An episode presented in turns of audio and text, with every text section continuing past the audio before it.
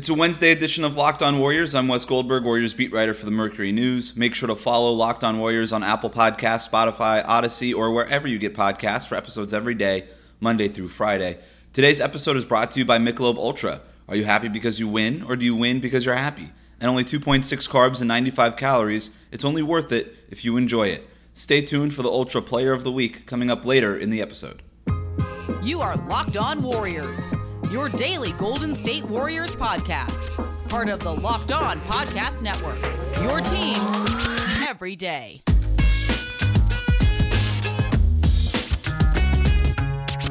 Heading into last night's game against Dallas, Warriors fans were riding high. There was talk of the sixth seed and avoiding the play-in tournament altogether. Uh, the Warriors were well rested. They were playing well. And the Mavericks were playing on the second night of a back to back after a loss in Sacramento. And Steve Kerr, before the game, was talking about how this was the most important game of their season because a win would have given them a tiebreaker and put them in striking distance of the Mavs and the, and the sixth seed. So, what did the Warriors do?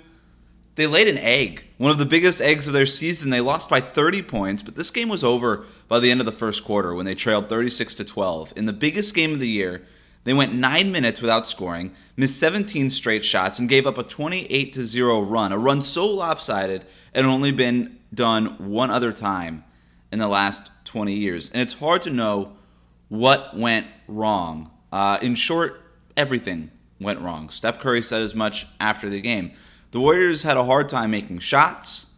They shot just 40.5% in the game, and that was only because of garbage time minutes in the fourth quarter. I mean, for the most of the game, they were shooting worse than 40% overall. They couldn't make a three pointer.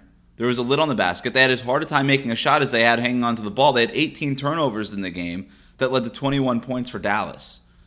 Meanwhile, defensively, they couldn't stop the Mavericks. The Mavericks shot 52% overall, shot 52% from three point range, 18 of 35 overall. Luka Doncic needed just 30 uh, uh, needed just 28 minutes to score 39 points. He didn't play in the fourth quarter. He didn't have to. Steph Curry didn't play in the fourth quarter because there was no point. He played 30 minutes, 27 points on 9 of 18 shooting. He was okay. Like Steph, I looked up in the third quarter I am like, Steph's got 27, he's got 28 or, or 27 points. I can't believe this. Because it didn't feel like anybody was scoring on those Warriors. Like to me, it was a miracle that they even had, you know, 20 points by halftime. Uh, nobody could score. Andrew Wiggins, 3 of 11. Kelly Oubre, 2 of 10. Jordan Poole, 3 of 14. I mean, nobody could do anything. By the end of the first quarter, Steve Kerr was looking for so many answers. He ended up using nine guys, playing nine different players in that first quarter alone. And it was another one of these lopsided losses that have cropped up here and again for the Warriors this season. And you think back to that Toronto loss. They lost by 50 points or whatever, 53 points, whatever it was, at the beginning of April, and how they responded to that. They're going to need a similar response this time around. But what this loss does is it all but eliminates their opportunity to climb to the number six seed. It's still not impossible numerically, but it's impossible. It's not happening, okay? It's not going to happen. The Warriors need to respond. They're going to practice today for the first time since April 8th. But now that they don't have the tiebreaker over Dallas, and uh, they are now a full game behind the Spurs. The Spurs are in the ninth seed. The Warriors are 10th seed. They are a full game now behind San Antonio. A win would have not only given them the tiebreaker over Dallas, but it would have put them in a tie with San Antonio for the ninth seed. I still think the ninth seed is gettable. I still think that getting out of the 9 10 game and getting into the 7 8 game is possible. I mean, that's the goal for the Warriors, right? If you're the Warriors, the goal for you is to get out of the 9 10 game where it would take two wins to get into the playoffs and get into the 7 8 game where it's only going to take one to get into the playoffs. That is your goal now. This loss makes that clear. Any dreams of chasing the sixth seed and avoiding play in tournament altogether, it's not happening. In this blowout, you blew that chance. A loss is a loss, blowout or otherwise. Your goal now is clear. Respond the way you did after that Toronto game.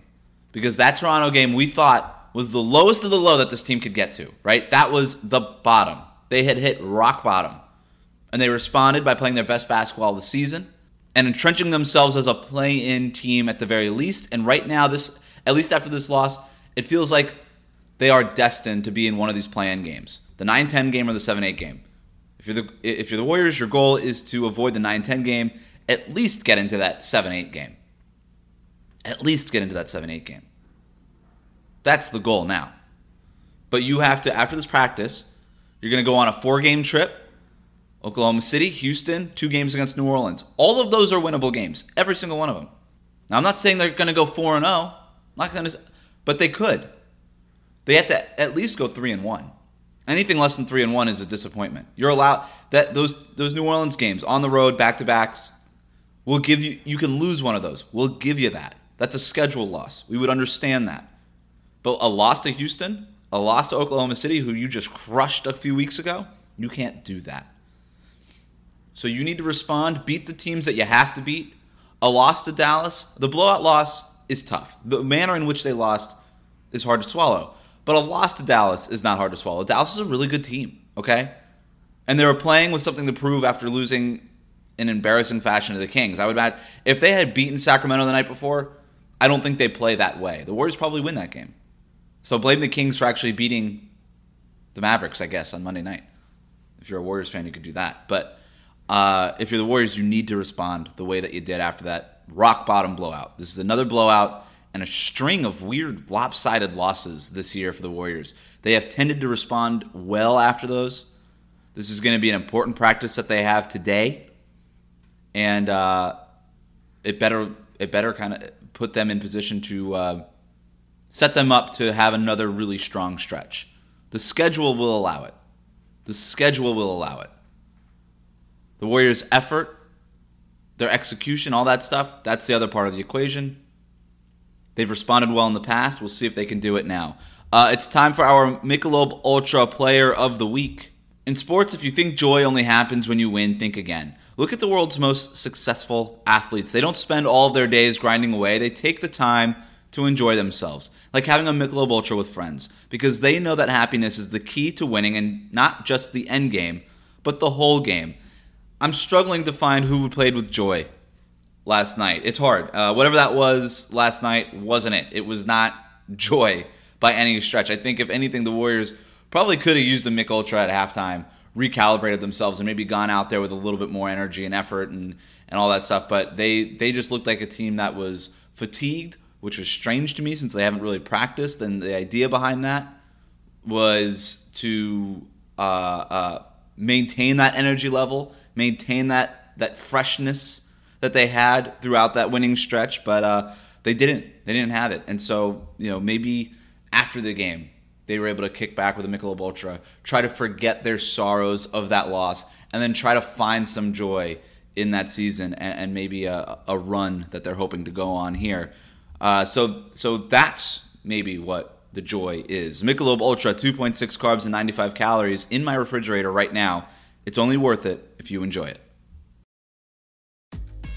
So where does this leave the Warriors now? Uh, I, mo- I misspoke earlier saying that one of these next uh, four games is is in Oklahoma City. No, it's even better. It's in Minnesota. This next game on Thursday at Minnesota, Saturday at Houston, then two games in New Orleans, and then you've got your uh, two game series against Oklahoma City when you come back home to Chase Center. So I misspoke earlier and I apologize for that. But that's an even easier schedule. I mean, Minnesota, Houston, those are the two worst teams in the league. New Orleans is uh, out of the play-in picture altogether at this point, barring any crazy catastrophic collapse by the Warriors. And Oklahoma City has one of the worst five records in the NBA. So, and you got two games up against them. So these next six games: Minnesota, Houston, New Orleans twice, Oklahoma City twice. One loss, one loss is about all that's acceptable in that stretch. That's it. You have to take care of business. You have to win these games. The way that you took care of business for the most part, right? Let's go back. This Dallas loss not with the Mavericks are a better team. They have been all season long. A loss to the Mavericks is not embarrassing. It was the way that they lost. The fact that they lost 133 to 103. That was what was embarrassing. But a loss is a loss. It still just counts as one. But go before that, they took care of business against Sacramento right? They took care of business against Oklahoma City the first time around, against Cleveland. They got wins against Philadelphia and Denver twice. This is a team that can win big games. And it'll take anything other than that, whatever that was last night to get back on track, and you got to imagine that they will. So Minnesota on Thursday, if that's a win. Houston on Saturday, if that's a win. New Orleans, let's just say for the sake of argument they split that. Let's say they lose one of those because it's a back-to-back in New Orleans on the end of a trip. Uh, that would be acceptable to lose one of those games. Would not be the end of the world. You go three and one. Then Oklahoma, and then you finish your year on a six-game homestand. Oklahoma City twice. You better, you don't get to drop one of those games. Oklahoma City's terrible. They're in your house. It's not a back-to-back situation. It's a Thursday and then a Saturday. You have to win both of those. So that would make them five and one at that point. Utah and then Phoenix. Probably let's just pencil those in as losses. Like I said, the Warriors have beaten better teams this year. They've beaten Philly without Ben Simmons and Tobias Harris. They beat Denver. The first time with Jamal Murray for most of the game. The second time without Jamal Murray, but Michael Porter Jr. went off. So this is a team that can get up for those games. And they're going to be at Chase Center. But let's just go ahead for the sake of argument and say they lose both of those games. Five and three. Then New Orleans, again, for the third time. And then the final game of the regular season against Memphis. All these games at Chase Center. They should be 7 and 3. They should finish these next 10 games 7 and 3, which would make the Warriors 38 and 34. That's a solid playoff team. It could be good enough. It could be good enough to get you into that 7 8 game. I think it might. I think it might. Uh, the Ringer gives the Warriors a 98% chance of a play in appearance. They're basically assured of it. Again, the only reason, the only way they fall out of this play in tournament is just a catastrophic collapse catastrophic collapse. But uh, the Ringer also projects them to stay at number nine, or they're at number ten right now to, to, to end up at number nine over San Antonio. San Antonio's got a tough schedule the rest of the way. A 9-10 game would not be ideal. You'd have to win two games to get into the playoffs. You'd have to win the 9-10 game and then beat the loser of the 7-8 game and then play the eighth seed. Just win the seven, get into the 7-8 game, win that game. You, if you get as high as seven, you play that game at home. But either way, if you get into that 7 8 game, you just need to win one to get into the playoffs. That needs to be the goal for these Warriors. Uh, we'll get to some mail next. This is Locked On Warriors. But first, let's talk about Built Bar. Built Bar is a protein bar that tastes like a candy bar, but unlike most protein bars, it actually tastes good and it's good for you. Built Bar is great for health conscious men and women, whether you want to maintain or lose weight while indulging in a delicious treat. Built Bars are low calorie, low sugar, high protein, high fiber. They're great if you're on a keto or other low carb diet and they have nine different flavors available now. And they just brought back coconut brownie chunk for a limited time, so get that now until they uh, before they sell out. That was the winner of our Built Bar Madness Bracket Challenge in March. Uh, Built Bar is always uh, creating and releasing new and exciting flavors, so you'll want to keep checking them out. Built Bar has been with us for a long time, and I've been eating Built Bars for a long time. Usually in the late afternoon between lunch and dinner, I actually just ran out last week and I bought myself another box, mostly caramel. Uh, was a caramel brownie and peanut butter, and I think I ordered the raspberry. So I ordered three different flavors, a mixed box of those three different flavors. It's a good way to give me the boost I need to finish up work late in the day. And like I said, Built Bar has been friends of the show for almost a year now. We appreciate the partnership that we've built with them. So support the show by supporting those who support us. Go to builtbar.com. Use the promo code LOCKED15 and you'll get 15% off your next order. Again, use the promo code LOCKED15 for 15% off at builtbar.com.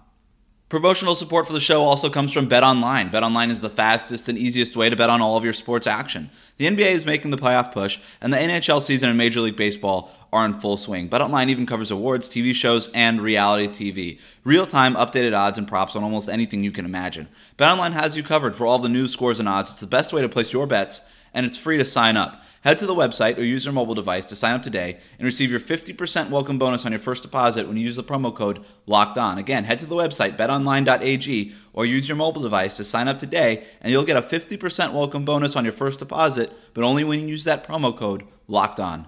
BetOnline, your online sportsbook experts. Get all the sports news you need in under 20 minutes with the Locked On Today podcast. Host Peter Bukowski updates you on the latest news in every major sport with the help of our local experts. Follow the Locked On Today podcast on the Audacy app or wherever you get podcasts. Let's open up some mail. This first one comes from Dub Tank Leader in response to the fact that the Warriors will practice today for the first time since April 8th.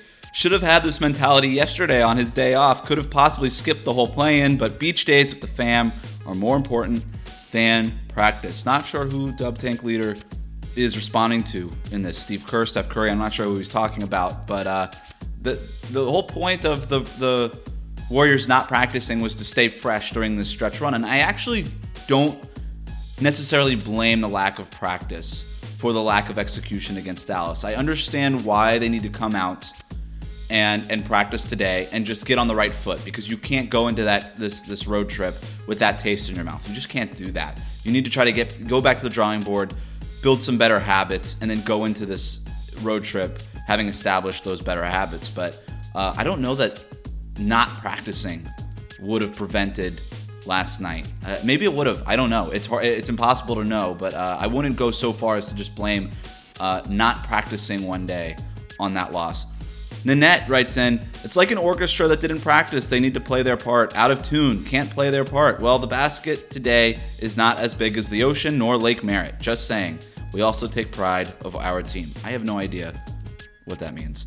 Uh, Jim Bernstein tweets at me, dude, the pronunciation of OG OG's last name is Anunoby, not Anunoby. If you can't say it right, just call him OG. I'm sorry, Jim. I, I, I do my best here. Uh, let's get to this email from Peter Hood. This is the one I really wanted to get to. It's the home stretch. Tip of the hat to Bob Myers. When you put a top 20 protection on a pick in the Oubre trade, it should raise eyebrows. Top 20? Huh? This was the Warriors' brain trust telegraphing their expectations for this season following the conclusion of the draft, and most importantly, the loss of Klay Thompson for the year.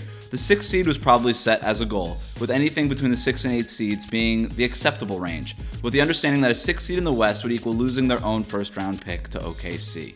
I believe that they felt the sixth seed was well within their reach, and they could dial back Steph Curry and Draymond Green late in the season and stay in the playoffs and keep their own first round pick if need be. Walk and chew gum. Chase wins, quote unquote, sometimes, and develop at the same time.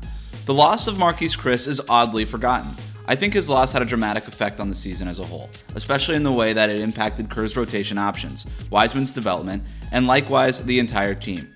The six seed target, once a comfortable goal, has proved to be much more difficult, and they will likely fall short by one or three, one to three games. But they are a shoe in for the 7 8 seed, and this still has them in the window that I believe they targeted before the season began. Number one, land a 6 to 8 seed. Number two, play into the first round of the playoffs. And number three, keep their own first round pick. To me, that was their goal the, from the start. And despite all of the adversity, losing Chriss, James Wiseman, Juan Toscano Anderson trying to kill himself by jumping over scores table in Boston, having a redhead on the team, they are landing pretty much right where they assumed and intended. Point is, nitpicking aside, I still think Bob and Steve know what they're doing. Question no one has talked about the loss of Marquese Chriss this season. He was essentially slotted in as the starting center before the season, and starting or not, he would have been an essential rotation piece for Kerr, who needed minutes at the center position to augment Wiseman's rookie shenanigans. It might be a good exercise to look back over the season and imagine it if Chriss were available. I think it's night and day. The minute Chriss went down, it was all about Wiseman, and we need him now. Without Chriss, the narrative of the entire season changed on a dime. And I haven't read an article or heard a talk show spend more than three minutes on how the loss of Chriss impacted the Warriors and their season. He was on the team because Draymond said he needed to be on the team. He's not Tim Duncan, but he showed some promise. Vertical spacer who could work out of the high post, underrated passer, potential to regain confidence in a three point shot, and could work easily in Steve Kerr's offense. It just seems to me, if you look back on the season, if you imagine what it may have looked like, and if we had had Chriss available, I believe his presence would have equated to two seeds in the playoff standings. Instead, all Chriss got was a few minutes at halftime on air and a ticket to San Antonio. Just saying, think the guy should get some recognition. Cheers. Uh, I don't. I wouldn't go so far as to say Marquese Chriss would have made the difference between them getting a sixth seed and avoiding the play-in tournament and them being where they are right now. The truth is, Chriss didn't earn the starting center spot in preseason. Let's remember that. Him and Kevon Looney came out flat in the preseason. Now maybe Marquese Chriss would have emerged as the starting center at some point, but this team, rightly or wrongly, and I have argued wrongly, uh, had intended to start James Wiseman at some point this season. I don't know. As much as I like Marquese Chriss and I feel for him and what and and, and I'm rooting for him for the rest of his career, I don't know that he would have been the big difference this season. But as, of course, Peter, thank you for the email. Thanks to everybody who wrote in. Thank you for listening. Remember to subscribe to new episodes of Locked On Warriors wherever you listen to podcasts. Please rate, review, and say nice things about the show. You can send your comments and questions to me on Twitter at WC Goldberg or email them to me at wgoldberg at bayareanewsgroup.com. Thanks for listening.